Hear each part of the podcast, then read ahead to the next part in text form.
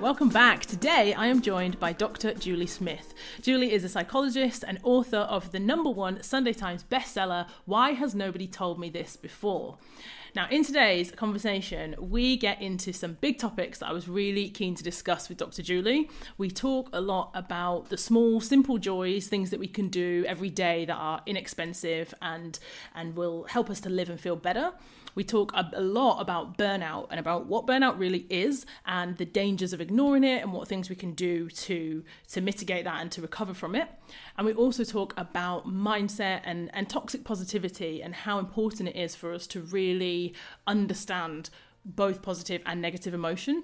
So it's a really honest conversation. Both Julie and I uh, share, you know, how how we're feeling at the moment and how we manage these things just because we're people that share this information and we create content around helping people to understand you know living better well-being performing at their best doesn't mean that we are exempt from it ourselves we are humans we are mothers we are working and there's a lot of, of the conversation that i really I hope people will hear and go, oh, wow, yeah, we're all in this together. So let's dive in to this week's episode with Dr. Julie Smith. Welcome to the Power Hour. I'm Adrienne Herbert wellness coach, international speaker, and author. Each week, I speak to a variety of guests from business founders to Olympic athletes, leading coaches, changemakers, and innovators to find out their daily habits, their rules to live by, and what motivates them to get up out of bed each day. Personally, I am on a mission to encourage, motivate, and inspire. So I hope that the Power Hour will help you to achieve your personal and Smith, professional welcome goals. Welcome to the podcast. Thank you so much for taking time to join us this week. Oh, thanks for having me. It's a pleasure to be here. Well, I know you have had an incredibly busy start to the year. You've recently published your first book, which went straight in at number one on the Sunday Times bestseller list. So, congratulations. Thank you. I know how much work it takes, you know, going into writing it, but also after it's out, you know, all of the um, all of the things that it takes, the interviews, the promotion, and I've, I mean, we did a, a conversation together, didn't we, live for mm. for Penguin? It yeah. was fascinating, and hence I had to invite you to come and join us on the show. Thank you so much. It's it's an absolute pleasure. We had such a good time, didn't we? We were kind of chatting, and we obviously kind of think similar in lots of ways. So we were kind of bouncing off each other. So it's good to carry on the conversation here. Yeah, and there's a whole bunch of things I want to talk to you about today. But first, for anyone who's listening, I know you have a huge audience online, you have lots and lots of fans. But for anyone listening who maybe isn't familiar with your work, could you tell us a little bit about what you do, but most importantly, why you do it? Sure. So uh, I'm a clinical psychologist first and foremost, and um, I spent about ten years in the NHS. And once I had children, run a very small private practice. It was just my, me, um, and when when lots of people were coming through for therapy, um, I found that lots of them didn't necessarily need long term therapy. So lots of people don't realise that when you go to therapy, there is talking, but there's also a bit of learning about how your mind works and how you can influence your emotions and your mood and that kind of thing. And um, I found that lots of people, once they had that part of therapy, so the educational part, they felt so empowered to manage their own mental health and and uh, sort of manage day to day and and kind of take the lead on things that lots of them are kind of raring to go and saying that's that's brilliant I can I can go with this so um, you know I became sort of more and more passionate over time that people should have access to this I mean that's why the book is the title that it is. Why has nobody told me this before? It's it's an amalgamation of all the different things people used to say to me in terms of why on earth have I not been taught this before? You know, um, this isn't rocket science. It's it really easy to learn, but when I put it into practice every day, it's making a big difference for me. So, um, you know, I, I felt that people shouldn't have to pay to go and see a therapist or a psychologist to find out what is essentially life skills and understanding about how your own mind and body works. And uh, my husband kind of said, well, go on then, you know, make it available, put it out there somewhere. And um, so we sort of started making a few YouTube videos and stuff. And at the same time, uh, my husband found TikTok and thought, well, there seem to be a lot of young people on here, um, and lots of them kind of expressing their, you know, thoughts about mental health as well. But there were no professionals on there kind of adding in a bit of education. So we thought we'd give it a go and um, made, a few sort of short videos with just, a, you know, one little message in at a time, sort of bite size information. And um, that was just before the pandemic hit. And during that sort of, well, during the last two years, it's just, um, just blown up. And it turns out lots of people were hungry for that kind of information. So, um, well, I think some of the messages that I get though are from people who say, "Yes, yes, this is me," or "What if, what if this happens?" and what, if, what are the step by step? What are the details of this kind of thing?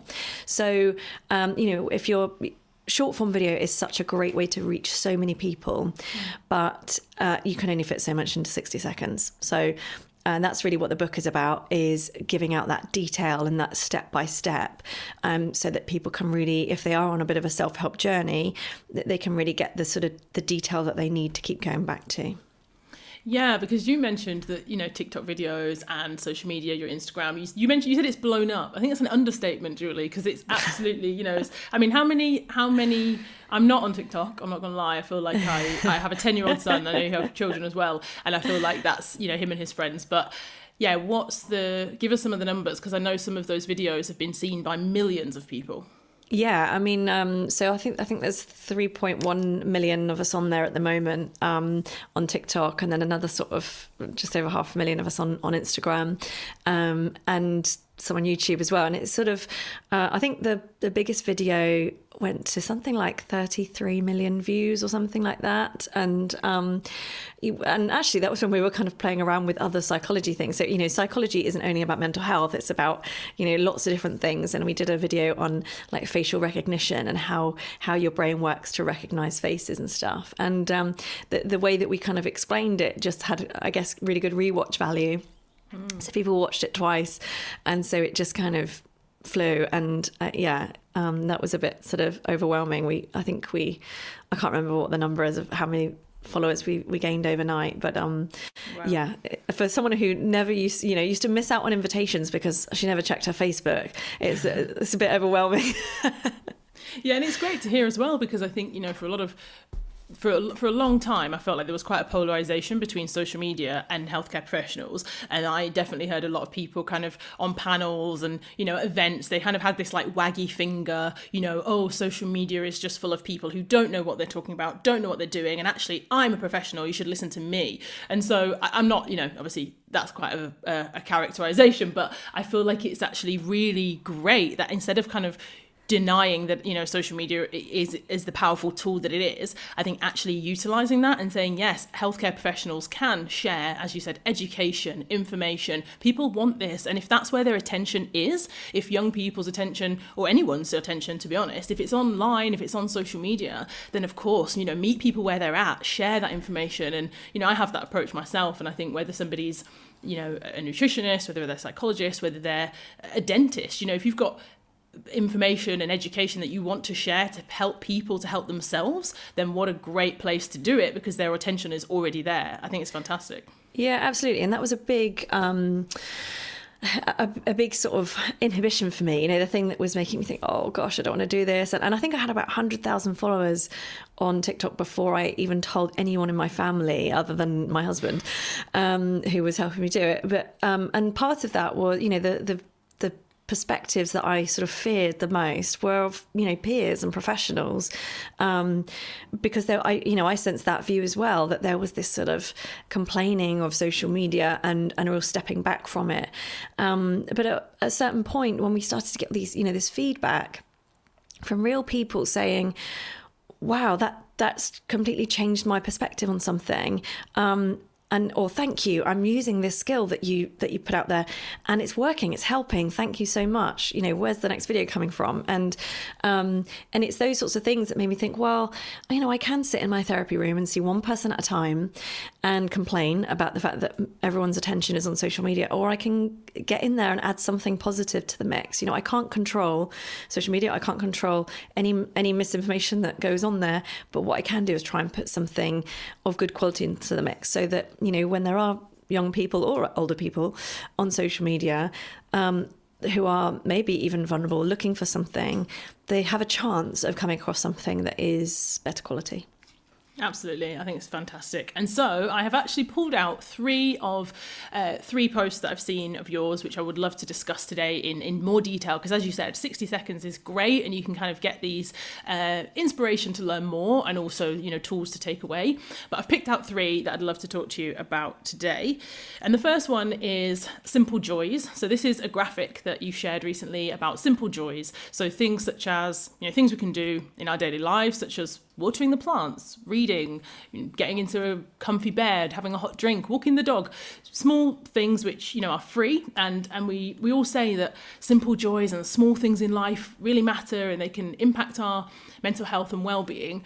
But as we know, there is so much on offer in the mental health and well-being space now, from apps to wearable tech, classes, courses, teas, supplements, talking therapies, physical therapies. There's so much out there. It can be a little bit overwhelming. And I think we forget about the small stuff or we forget about the free stuff and we think, oh, okay, I've got to have, you know, a program or an app or something that's going to kind of, you know, give me more. So I'm not suggesting those things are not valuable and, and necessary sometimes, but I'd love to talk about what things are accessible for everyone, things that are quite inexpensive, if not free, and why it's so important for us to remember the simple joys and how they can make us feel good and how they can help us to live well too.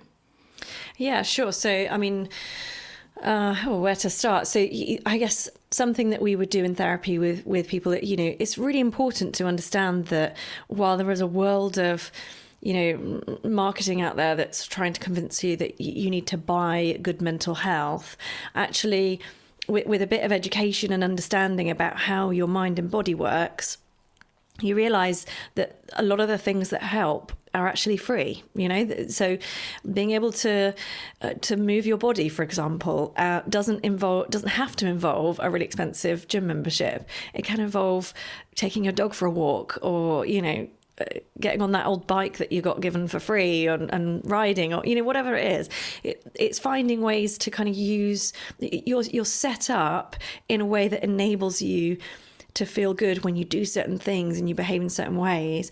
And we can utilize that. You know we don't have to buy something necessarily to to to make us feel better. Um, so simple joys I think it, it can be a process of discovery, can't it? That we can get out of touch with the simple joys and, and things that are free and and seemingly small um, when we are focused on that kind of material world. But something simple like a gratitude practice is a great way to get back in touch with the simple joys. So um, when I talk to people about gratitude practice in therapy, um, often there's this misconception that you have to be grateful for these huge profound things, um, you know, like your relationships or, you know, life.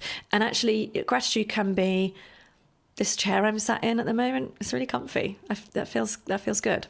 Or you know, this cup of tea that I'm drinking. Oh, it's beautiful, brilliant.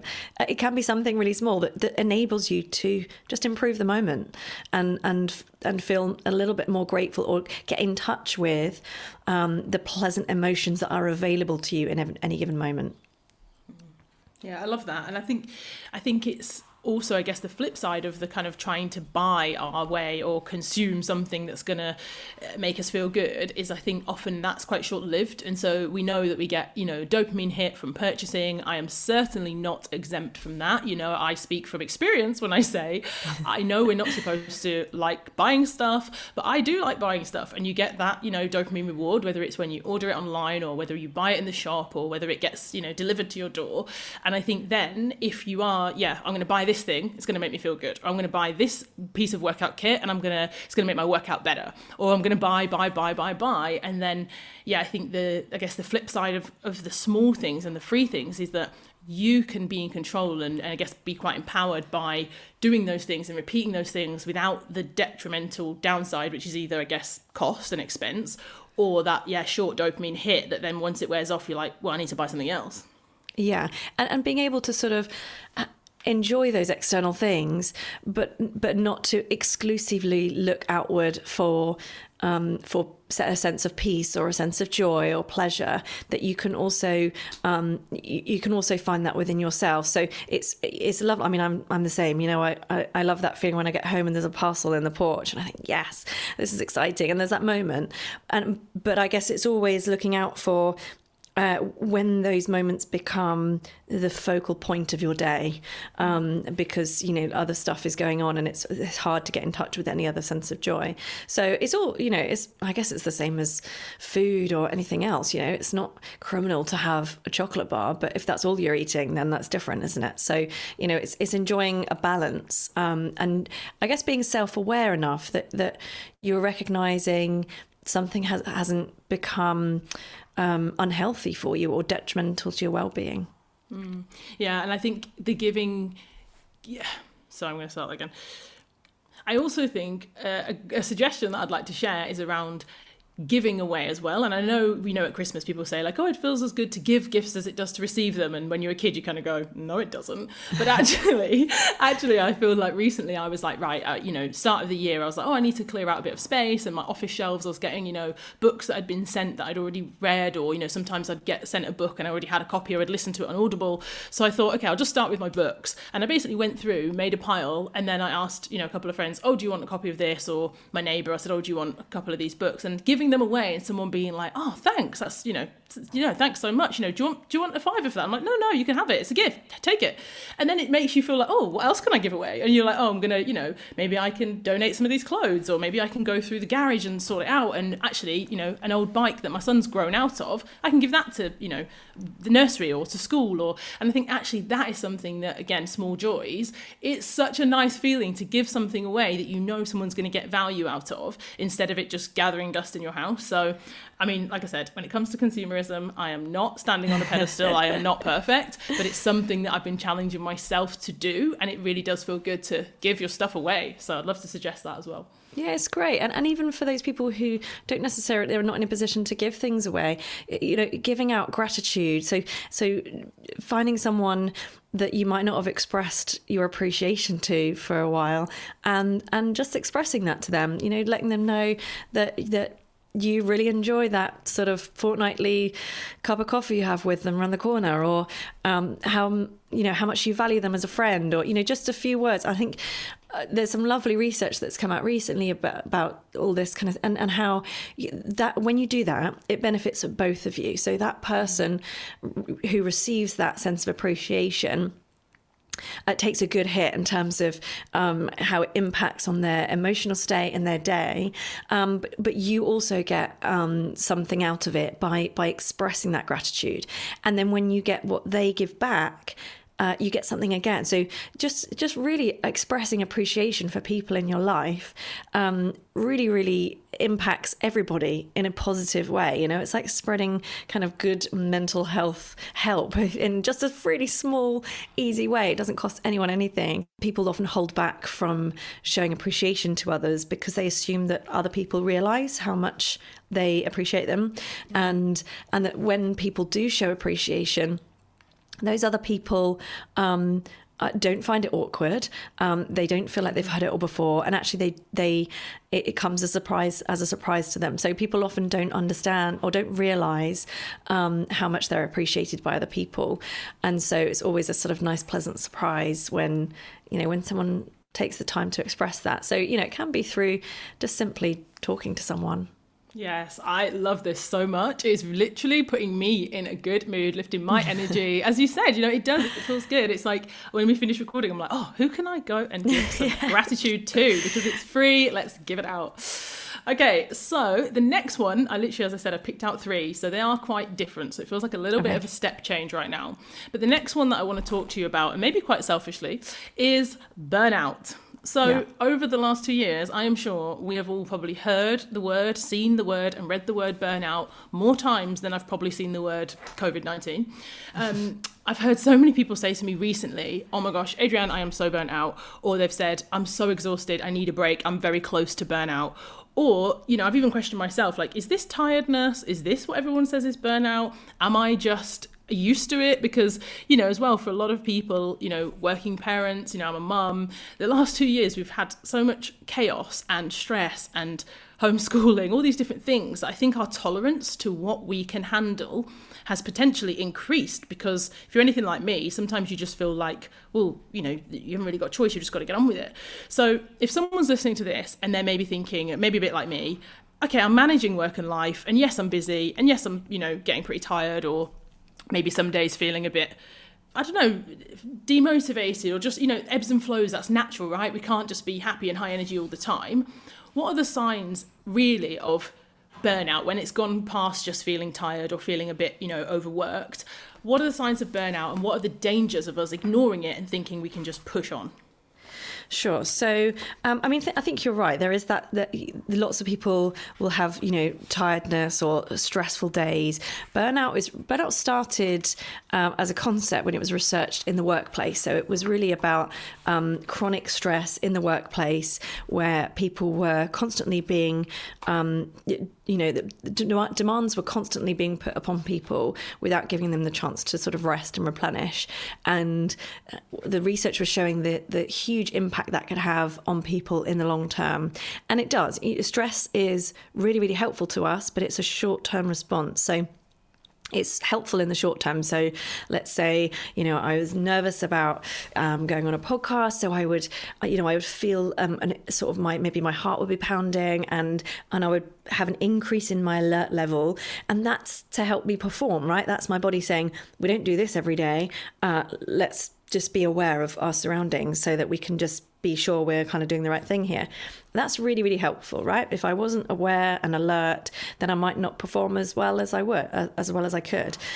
Um, but for every sort of um, extinction of that of that stress, so that extra energy that your brain is allowing your body to release for the stress response, your brain wants something back for that. It's like a bank account.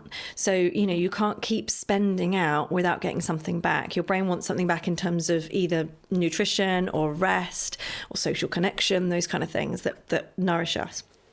So, um, you know, for for stress to go beyond the oh I've had a rough day to um, I can't get out of bed in the morning um, because I can't sleep um, because I'm worried about work and um, I have now kind of you know stomach pains and I can't eat and I have headaches all the time. So there, there are these kind of when when that chronic stress starts to hit so when when time goes on you might have kind of disturbed sleep or changes in your appetite um, you might be always sort of irritable or agitated um, and those kind of things really impact on our relationships as well. So you might notice some people aren't that aware of the things that are going on within them, but they notice when the relationships start to deteriorate. So, you know, the person you're living with can reflect back to you your sort of current sort of mind state because because of how you're sort of expressing yourself to them. Um, so you know, not being able to switch off that kind of tired but wired feeling. So you can't sleep at night, but you are exhausted, um, and and there's this sort of real struggle with with finding rest because you can't switch off. Um, there can be all sorts of physical health problems as well. So you know, long term stress can really deteriorate your physical health. Um, and maybe an increase in kind of um, behaviors that seem to just help in the moment. So things that give you a sense of calm or relief in the short term. So, you know, for some people, their smoking might increase, or their drinking might increase, or they might be eating um, the wrong things, um, or too much, or too little, those kind of things. So, um, but I think it, what's really important here is not to focus too much on um, do I meet a certain set of criteria so that a mm-hmm. doctor would say, yes, you have this label called burnout.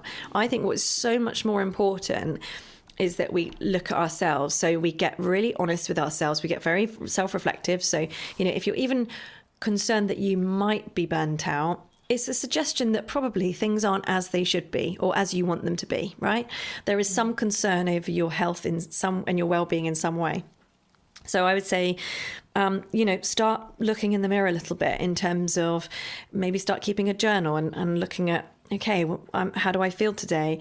And when I feel this way, uh, what else is in that context. So, you know, maybe I feel this way on a Monday because I know I have that meeting with my boss on a Monday. What's going on there? What's my relationship like with my boss? Or, you know, maybe I feel worse on the weekends. Maybe maybe I'm struggling in my relationship. And so it's I think it's much more helpful to look at it from the individual out rather than what diagnosis do I match uh, and what does that say about me? You know, so um, because it's it's work. You don't need a diagnosis to start working on your health. You don't have to wait until things things get really, really bad before you start trying to improve things. There's so much there that I want to loop back on and even just being really really honest and transparent because as somebody who of course i my work is about well-being about motivation and positivity and, and really encouraging people to you know live a life that's fulfilling and a life that they love. And so i try to do that myself. You know i try to lead by example. I'm not perfect. I'm not telling everybody else what to do but i'm trying to yeah i guess share what works for me. So the reason i, I said at the start you know oh, always a bit selfish and, and kind of bringing this up is because i do want to be honest with people. I think people sometimes have the perception of me that because i'm you know Mrs. High Energy, you know, optimism, that I just feel like that every single day, all day. And I think in reality, this month, particularly January, I think I've just, yeah, started to have that conversation with myself and with others and say, okay, yes, you can feel tired sometimes. Yes, you can feel like, oh, you've got a lot going on. But the two things that you said that stood out to me one was, uh, the bank account thing, you know, of giving, you know, if you deplete the account, I think I think about it sometimes as like a battery. I know the things that kind of drain my battery and I know the things that charge it up.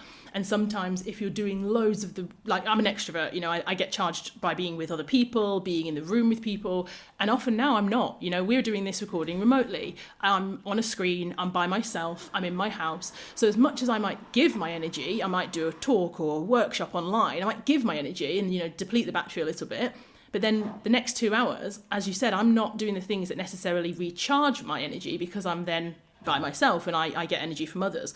So I think the, the that scenario and people really understanding, okay, what are the things that are draining my battery and what are the things that are going to charge it up? Because it's not always just a case of sleep. You know, I, I have quite a good sleep practice already. I think for me, it's definitely social connection and you know, there's things I can do, of course, around that. But I think, firstly, as I said, I wanted to be honest and share and say, okay, you know what, I'm trying to be uh, reflective and, and, make those changes. Uh, and then the second one was the tired but wired. Literally, when you said that, I was like, that is, that's when I know that I'm. I guess overdoing it because yes, I do have a lot of energy, and I think for a lot of people who listen to this show, they're people that have, you know, jobs that maybe they really enjoy and they take on extra commitments and maybe they're training for a triathlon and maybe they've got kids and you know they're those people that are trying to spin lots of plates because they want to you know they get a lot of fulfillment out of doing lots of things. But the tired but wired that's when i feel like i know myself. I'm like adrienne if you are laying in bed and you're thinking and your mind oh i need to email that person back. Oh i need to do this. Oh that's when i'm like okay there's too much going on here because you're tired but you're not able to let your brain switch off so yeah, those are the two standout things for me, and I really think a lot of people listening to this are going to be nodding their heads, going, "Yes, that's me too." Yeah, and I think uh, you know I've tried to do that as well with with uh, my work. Is is I, there's a lot of misconceptions that um, oh you're a psychologist so you must have this problem free life. You know you must have it all sorted. And and I was really uh, I felt really passionate about not perpetuating that and and sort of saying um, you know I'm a human being like anybody else. And um, I think I sort of talk about that in the introduction to the book that um, you know I'm not um, I'm not suggesting that that if you have um, these you know skills or these insights from therapy that everything will be all right. It's a toolbox that allows you to face all the stuff that life throws at us um, with with a few more ideas of how to how to come at it so that you feel more equipped to deal with really difficult times. Because life's really hard right? It throws stuff at us. Um, so yeah i'm the same. I mean and like even think i mean i guess you write the book that you need don't you? And and at times i've i've you know really felt that i've needed and used to good effect these skills that i've put in the book. And um and particularly around things like burnout you know when i've been doing this whole social media journey and the writing of the book and in doing it in lockdown when my three children were at home at the same time and you know i i, I really had to kind of practice what I preach a bit and but then the demands of life would take me away from that. So I wanted to kind of be really open and honest with how this isn't stuff you have to do perfectly. It's it's there will be times when life pulls you away from that. And it certainly has for me the last two years you know that i've I, I, kind of started doing my little tiny private practice so that i could manage it around the family and and have this really balanced life. And actually what's happened in the last two years is the opposite of that and i'm working harder than ever. Um, so it, and and but for me it's not then about it's not then a it's not then a moment to criticize yourself and and kick yourself while you're down. It's an it's a little signal that says let's just stop and reevaluate let's see if we need all of this in our life. What what's you know where's the balance tipping and what would we prefer it to be like where we have choice and things like that? So it's really just always about self-reflection and and coming back and then making a slightly different choice or using a different skill to help us through. Um, but yeah i mean i i I really find that valuable in, in your work and, and and others where we have to be real that you know yes, I've found these great tools, so I want to share them, but it doesn't mean I'm now Miss Perfect. Yeah, for sure. And actually, I'd like to carry on with that for a moment about what can we do? So you, you know, mentioned I've been quite self-reflective myself and looking at the things in my schedule. Okay, what's essential? What are the things that maybe I need to be doing a bit less of, maybe a bit more of? And I think, if I'm honest as well, I myself and others, I think we have quite an expectation of quick. You know, it's like okay, I'll I'll have one weekend off, or I'll have maybe a week holiday. People say I'll book a holiday. I just need to be, you know, do nothing for a week, and then they come back and potentially go straight back into you know the same work, the same routine, the same. Uh, you know demands. So in terms of expectation of not just recovery, but I think I think getting back into some kind of balance. How should we approach that? Because surely just having yeah an early night or or a week in the sun isn't really going to fix the overall situation. Yeah, like a, a, a one-off. Uh, there's um, some research actually that was always since I uh, came across has always stuck with me. Um, it is, is the idea that, that if you you know if you change ten percent of your day of the thing that you do every day, then you've improved ten percent of your life, and that adds up to a lot more than the two week holiday at the end of the year when you've worked yourself to exhaustion and then you know flopped onto a sunbed for two weeks. And um, and it just you know it's it makes sense, doesn't it? But it goes against what our culture has been. Um, I think in in recent decades, this sort of be more productive, be more productive, and you know sleep when you die, and this awful kind of sense that we're never quite being enough, and there's always more to do, and you might work forty hours a week, and then have a side hustle and a couple of kids, and then you know, and there's kind of like what. Um, so that that idea of the you know improve 10% of your day of the thing that you do every day um because that that also feels more manageable you know? It's pick one small part of your day improve it slightly so that it's better for you and your health or your recovery or whatever it is and and you get this compound interest over time that it adds yeah. up. You know it doesn't feel huge um, which puts a lot of people off at the beginning right? It doesn't feel like a big deal. It's not some big grand gesture so why bother? But actually if you do that you can then con- consistently keep it up and over the year or years um, you get you get the benefits of it over time. Yeah, I love that, the compound interest. And also those things that you mentioned, you know, working this many hours and maybe having a side hustle, maybe having kids, maybe doing these things. I think those can also be, again, depending on the time and stage of your life, and those can be additive things that, you know, give you more energy. I think it's just when you try to do them all at the same time. It's when you try and do them yeah. all on the same day or the same week that you find yourself kind of going, wow, this is a lot. But if you can spread things out throughout the year and say, okay, yeah, I'm focusing on this right now, and then maybe in the summer I'm focusing on something else, that, that helps me me a lot as well to kind of I don't want to take things off the list sometimes, but I can I can schedule it in a way that's a bit more well a lot more manageable. Yeah, and it's those expectations about I'm going to do all of this and I'm going to do it all perfectly, um, and it's sort of yeah, when are you going to sleep? you know, it's a sort of it's it's just um, making the expectations around each thing realistic, um, and and being clear on why we're doing each thing. So you know, what are the what are the what values are they based on? Are they um, around someone else's expectations, or are they you choosing them because they're going to enhance your life in some way? Um, which is, I think, uh, a a big sort of game changer for me. For sure. And the last thing I want to share, just because it came into my mind, it was quite funny. I sent this, I saw this online, I screened screen grabbed it and sent it to my friend who's a mum of two twins, two year old boy twins. I'm sure she won't mind me sharing. And we laugh because she, yeah, often is in between meetings. You know, I mean, imagine two twin two year olds during lockdown. It says, being a parent is like jumping out of a plane with a bunch of people who don't know how to open their chutes. So you fly around doing it for them, then you hit the ground, but you don't die, you just get up and cook dinner.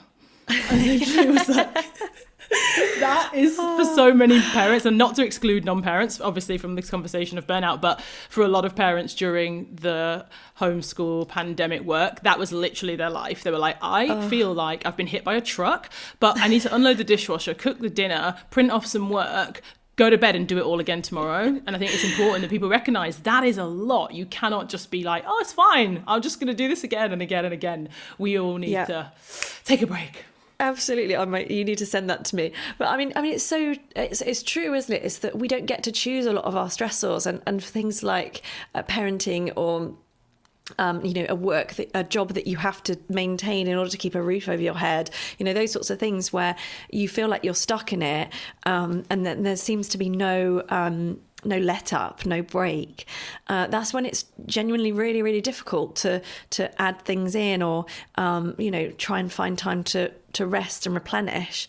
Um, so you know these are genuinely you know difficult things to to try to maneuver around um, in everyday life. So you know you might not have a have a choice whether you work sixty hours a week or not. Um, you might need to, and and so I think it's really important to kind of keep that in mind, isn't it? That we can't necessarily choose to just eradicate our stress. It, so we need the tools to be able to sort of face them and, and look after our health as much as we can along the way. Absolutely. We need the tools. We need to, I think, be quite strict sometimes with ourselves about enforcing them. So, you know, even if that's, you know, obviously I encourage people to start their day with a power hour. And that could literally be if you are, you know, have a lot of demands and you're tired, it doesn't mean, you know, get up and, I don't know, smash a workout. It could be that, okay, you go out for a walk and it's your start to the day and it's quiet before you come back into you know a busy house or it could be that maybe you only get 30 minutes but i think knowing the tools is one thing but i really want to encourage people to action them and you know even if it's small change it does have a big impact. So yeah taking taking the tools taking the things that you're hearing and thinking okay i've actually got to you know carve out some space and time to, to do this stuff. Uh, yeah. but the next one one more. I said i said i had three for you. Hopefully we can we can get through all of them. Uh, the next one is about positive mindset and toxic positivity. So I think similar to the, the phrase burnout, I had never really seen this phrase toxic positivity until the last maybe year or two. And now I feel like I see and hear it quite a lot and you know everyone seems to be reacting to everything that's you know positive mental attitude or i don't know creating you know positive language and all these things. It's like oh it's toxic positivity you know stop telling people to kind of i don't know look on the bright side or be grateful when they're when they're struggling with something difficult which of course is not what you know positive mental attitude is and I know you can't simply think yourself rich, you know, if that's your goal, or you can't think positive and all your problems will just no longer be there. Of course, we live in the real world. But I'm someone who truly believes in the power of a growth mindset, you know, positive thinking and optimism. And I know how powerful it can be. I also know how the reverse, you know, living with a, a head full of negative thoughts cannot lead to positive action. So, what do you think, Dr. Julie? When and why does positivity become toxic? Uh, well, I think um, something that comes to mind that you see often on social media is the sort of only positive vibes thing that, that kind of gets um, sort of plastered around, and and and you can certainly see how that has good intentions. I think for someone who obviously works in providing therapy for people who are maybe struggling with with different types of thoughts, is that if it was if it was that easy to just tell someone to think positive and then they would, um, I'd probably be out of a job. Um, but we, we, don't do negative. So if, if you the minute you try not to think about something, you're thinking about it. So if you try to eradicate negative thoughts from your life and you try to not have any of them, that suggests that you have control over which thoughts pop into your head, which we don't, right? So so our thoughts, we don't choose our thoughts before they happen they happen and they're influenced by how we feel, um, uh, sort of our emotional state, our physical state, our relationships, the things that have been said to us before, and the things that are being said to us in that moment, um, our culture, our surroundings, all the, all the demands placed on us, everything. So, thoughts are generated by your brain, they are a set of ideas, perspectives, sort of theories about what's going on around you. So they're they're an attempt at your brain to understand the world as it is at the moment, uh, or they're a set of memories and that kind of thing. A lot of them are memories, to be fair, and and so we can't choose not to have any negative thoughts, and and if we did, um, that probably wouldn't be too safe either, because if we were only sort of you know, relentlessly positive about everything, that's not a very balanced view that's going to keep us safe or uh, give us sort of a good logical sense of reasoning about situations. Probably going to make us pretty vulnerable to exploitation, to be fair. Um, so we don't really want all positivity but also when when people try to when they okay i'm going to set this goal for myself i'm only going to think positive things then you sort of set yourself up to feel like you're failing because as soon as your brain which is human and, and that's how it works it, it, it feeds you something that is less than positive um, oh, you, oh gosh, no, I can't have those thoughts. What am I doing? And you start to have this sort of internal argument with yourself about um, the sorts of thoughts you should be allowing into your head. Um, but when we accept that thoughts arrive uh, from your brain, so they are little ideas and storylines and narratives that pop up from your brain, the part that you do have control over is how long you spend with those thoughts. So whether you get so if um, I love the sort of um, the metaphor around your mind being a, a theatre. So all the thoughts and feelings that that come into your mind are like actors that come on the stage. You can't control which actors come onto the stage, how long they spend there, that kind of thing. All you have is the spotlight, and you can choose where you put that spotlight. So uh, so, you know, some actors will come on stage and they'll make you feel good, and you might want to spend time with those. Other actors will come on stage and they don't make you feel good, but they are shouting really loudly, danger, danger, you know, something's going to go wrong. And so they demand your attention just as much as anything else. Um, but it's then, it's then our job to choose which of those thoughts we're going to spend lots of our time with, give the limelight to, you know, turn the volume up on, and which we're going to allow to pass by. Because at some point, they will leave the stage again. Um, but often, when we try to block them out and we don't want to have them on stage, then they can even spend longer than that, longer on the stage than we want them to, because uh, we then find that internal battle going on. So. Um, it's a very sort of long-winded way of kind of saying, you know, you can't stop the negative thoughts from coming, but then you can choose what to do with them once they're there. I love that so much. That is such a visual, clear representation, especially for somebody who used to be on the stage. I feel like that is such a clear visual. And you know what I really like about that is it's quite similar to what Robert Greene says in his in his work around emotion and human understanding that the human condition. And he says that you know we shouldn't demonize a certain emotion like anger or jealousy or envy as being bad and try and you know I never want to feel anger or, or, or envy or jealousy. And he said people are hypocrites because they don't admit to having those feelings which of course we all do. So I really like that idea of you know maybe jealousy or envy or anger turns up on the stage but you don't have to give it the spotlight give it the attention and I think as well, it made me think of, you know, how some people, let's be honest, they love drama. They love to kind of almost wallow in that negativity of like, say something or someone does something to wrong them. It's like they will tell you 10 times, you know, this and this happened, and then they said this to me, and they almost want to, you know, whether it's gossip or whether it's drama, it's like really giving attention to that negative, you know, the negativity in their life. And after a while, I think it becomes almost like I suppose like anything, a habit, right? We all have habits. It becomes a habit to just talk about the bad things, highlight the bad things, and, and give that the most of our, our energy. So I think, yeah, maybe not so much about toxic positivity, but actually thinking, yeah, where are you choosing? Because it is a choice, right? Where are you choosing to put the spotlights, put the focus and the energy, and which, yeah, which one do you think deserves your attention? Because which one's going to make you ultimately feel good and have the best, most favorable outcome for you and your situation? It's probably not giving all the attention and energy to, yeah, the thing you want to complain about, even though that can be quite tempting. Yeah, and it's really looking at um, what sort of is the energy and attention you're giving to the negative or painful stuff.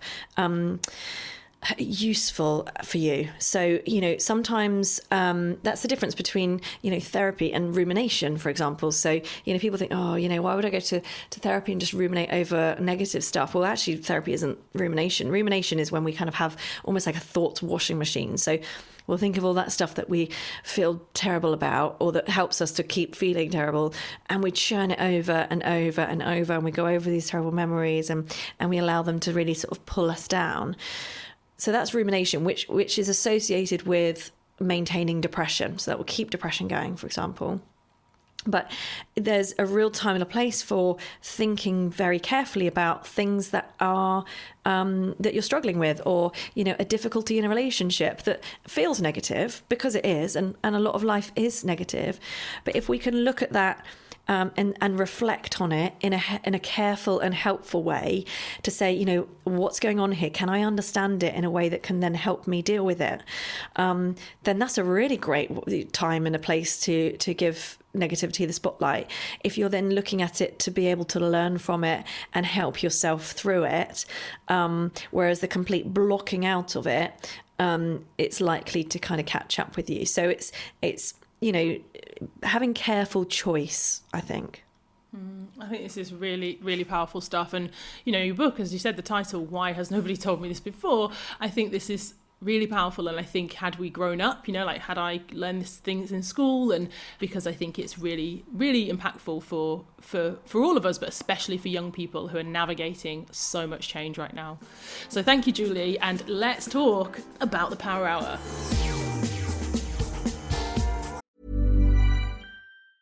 Ever catch yourself eating the same flavorless dinner three days in a row?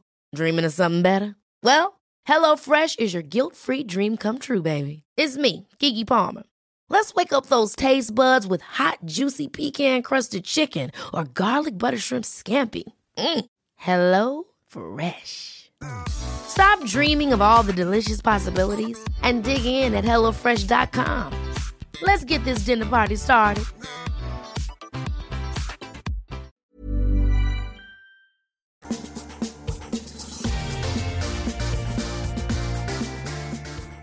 So, of course, this is the point in the show when I would love to hear about the first hour of your day. Uh, as you said, you know, just because you're a psychologist and because you share all these wonderful tools doesn't mean that you yourself are exempt from the challenges of, of modern life. For me, Power Hour started how many years now? Six years ago, but the focus of it remains the same. It's really about, you know, having an hour free from distraction, free from interruption. So, Dr. Julie, I'd love to know what time do you typically get up each day at the moment, and what's the first hour of your day like? Sure. So um, I I have three children to get to. Well, two of them go to school, and another one goes to nursery or to my parents. Um, and so well, the last, the last in, in, all honesty, the last two years has kind of turned my life upside down because I used to be an early bird. I would go to bed and then I could get up early and, you know, sort of make use of that first hour of the day. But um, when, since I've been doing these videos, and it's just me and my husband that do them, so we tend to. I, he, he, still works full time, so we, um, he comes home in the evening. Um, we do the, the family bit, and we get the children to bed, and then we start the night shift of making videos and stuff like that. So that can generally go on till midnight sometimes one o'clock wow. in the morning. So um, it can be a bit tricky um, and has completely sort of shifted my um, sort of sleep rhythm.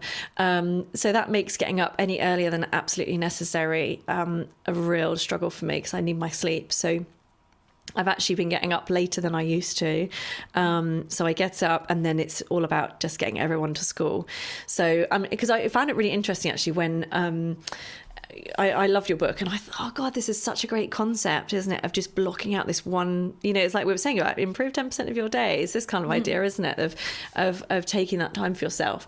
And I think for me, as my life is at the moment, um, I think that power hour for me would have to be sort of in the middle of the day during the school hours, I think, um, where that time is blocked out for me to work. But essentially, I work late into the night as well. So, yeah, mornings have been sort of flipped upside down. Although, actually, saying that in, in the interest of kind of being self reflective and reviewing this, we've recently.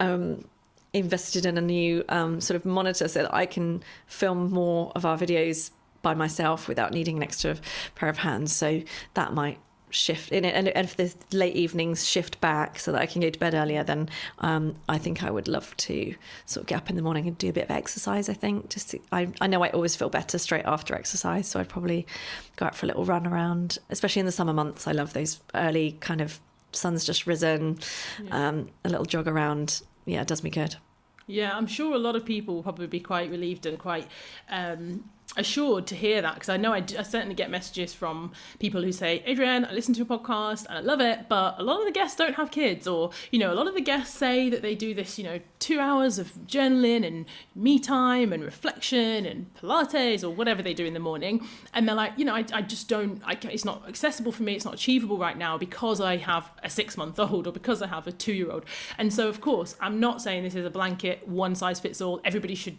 you know, do this at this time. I think it's quite nice to hear that yeah okay you used to have that in your life. Right now for whatever reason work demands the season that you're in. You don't have it yeah. right now. And maybe in the future you'll return to it again.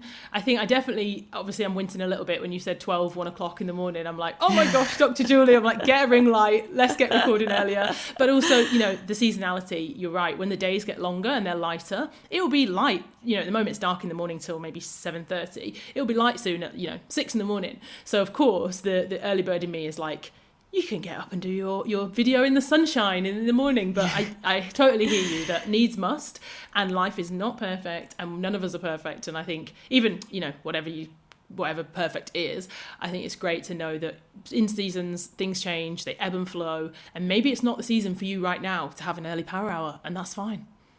Yeah, and it kind of it, we've kind of gone from one to another. So I think when we first started, I was I was getting up at five um, to try and film before the kids got up, um, and actually the, the the times when I did that, it, it did feel good. So once the children got up, I did feel good because I'd, you know, got myself up and I felt refreshed and I'd sort of done something towards the day.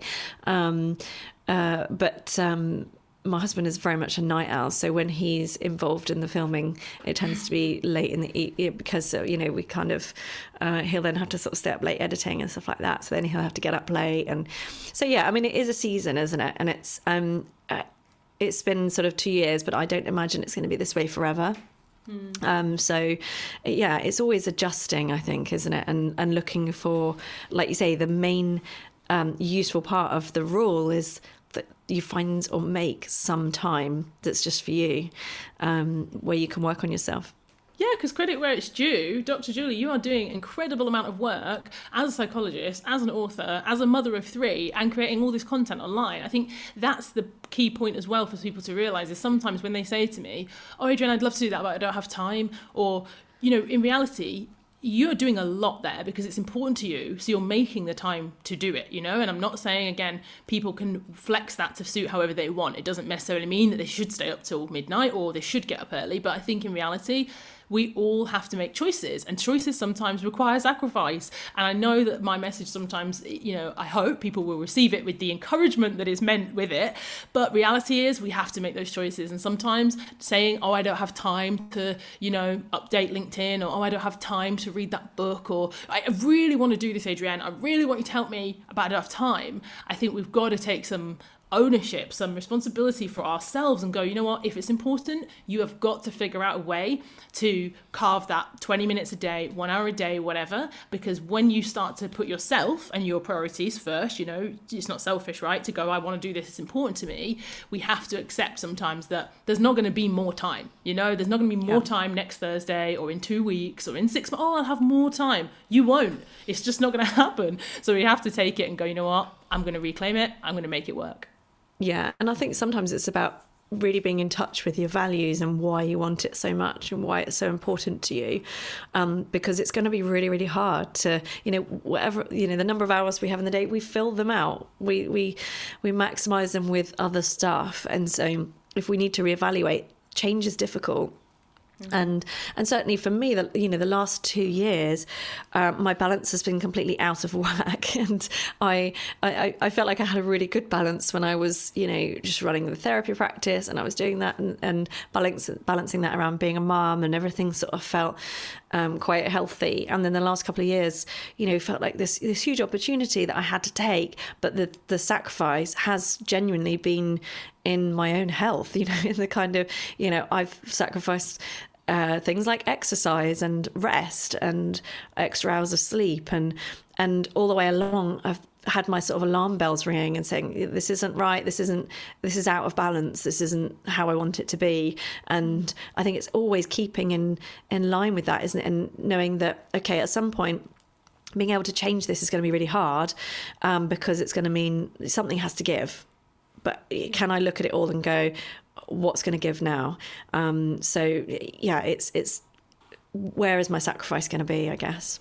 Yeah, and again, to, I think I've been running a program this month, and a lot of the people on the, it's a high performance well-being program, and I think a lot of people who are A types, who are high achievers, who are doing lots of things. I think there's a lot of stuff out there telling you how to you know, improve, how to get better, how to be more quote unquote successful. But I think there's not as much information out there for people for in a situation like yourself to say, okay, what now? When do I make those changes? And as you said, change is difficult. So how do I now reflect and go, okay, this is a great opportunity. These things are important to me. My family and my health, of course, are very important to me as well. And really going back to those values and saying, okay, what's essential?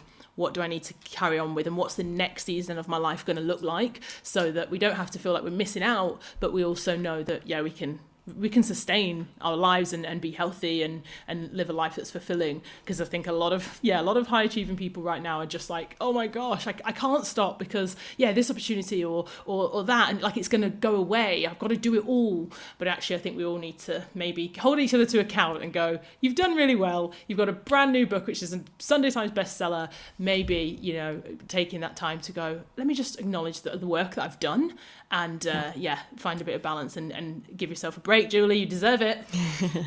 yeah, absolutely. And there is a sense of kind of when something feels temporary. So when you've got a, a, deadline or something, it's understandable that those sorts of things pull you away from the balance that you want ideally. Um, as long as the you know because one goal can be replaced by another, replaced by another, and and so it's yep. it's always stepping back to say what are the goals that are most important to me. And uh, so, for example, for me, my health is is you know right at the top there. So it needs to um, come back up. And something I included in the book actually is these like sort of values check-ins where it only takes I don't know as long as you want it to take really 10 minutes or an hour to sit down with a piece of paper and, and look at the different areas of your life and how rate how important they are to you, but then also to rate how um, how much you're living in line with those values. So, mm-hmm. for example, if you consider yourself a very healthy person, um, but you know you haven't exercised in three months, then you might look at go, okay, well this is important to me. How, why am I not living in line with it? What are the hurdles? What's getting in the way there? And where are the opportunities for me to come back you know to to live more in line with that value from today, um, which I, I find really kind of helpful for just doing those little readjustments. Yeah, me too. And thank you. I mean, first first person to give gratitude to today is you because I've really really loved this episode, this conversation. I think it's been so honest and so, you know, as I say impactful. I think so many conversations around these kind of topics are like, "Oh, do this, do that, everything it's got to be perfect." But I really appreciate the yeah, the reality check of like we feel this too, you know, we are also navigating this and, and using these tools ourselves. So thank you so much Dr. Julie for joining us on the Power Hour. Oh, thanks for having me. It's been a pleasure. And thank you everyone for tuning in. As always, share this episode with anyone who you think might benefit from it. And have an awesome week. Stay safe, and we'll be back next week. See ya.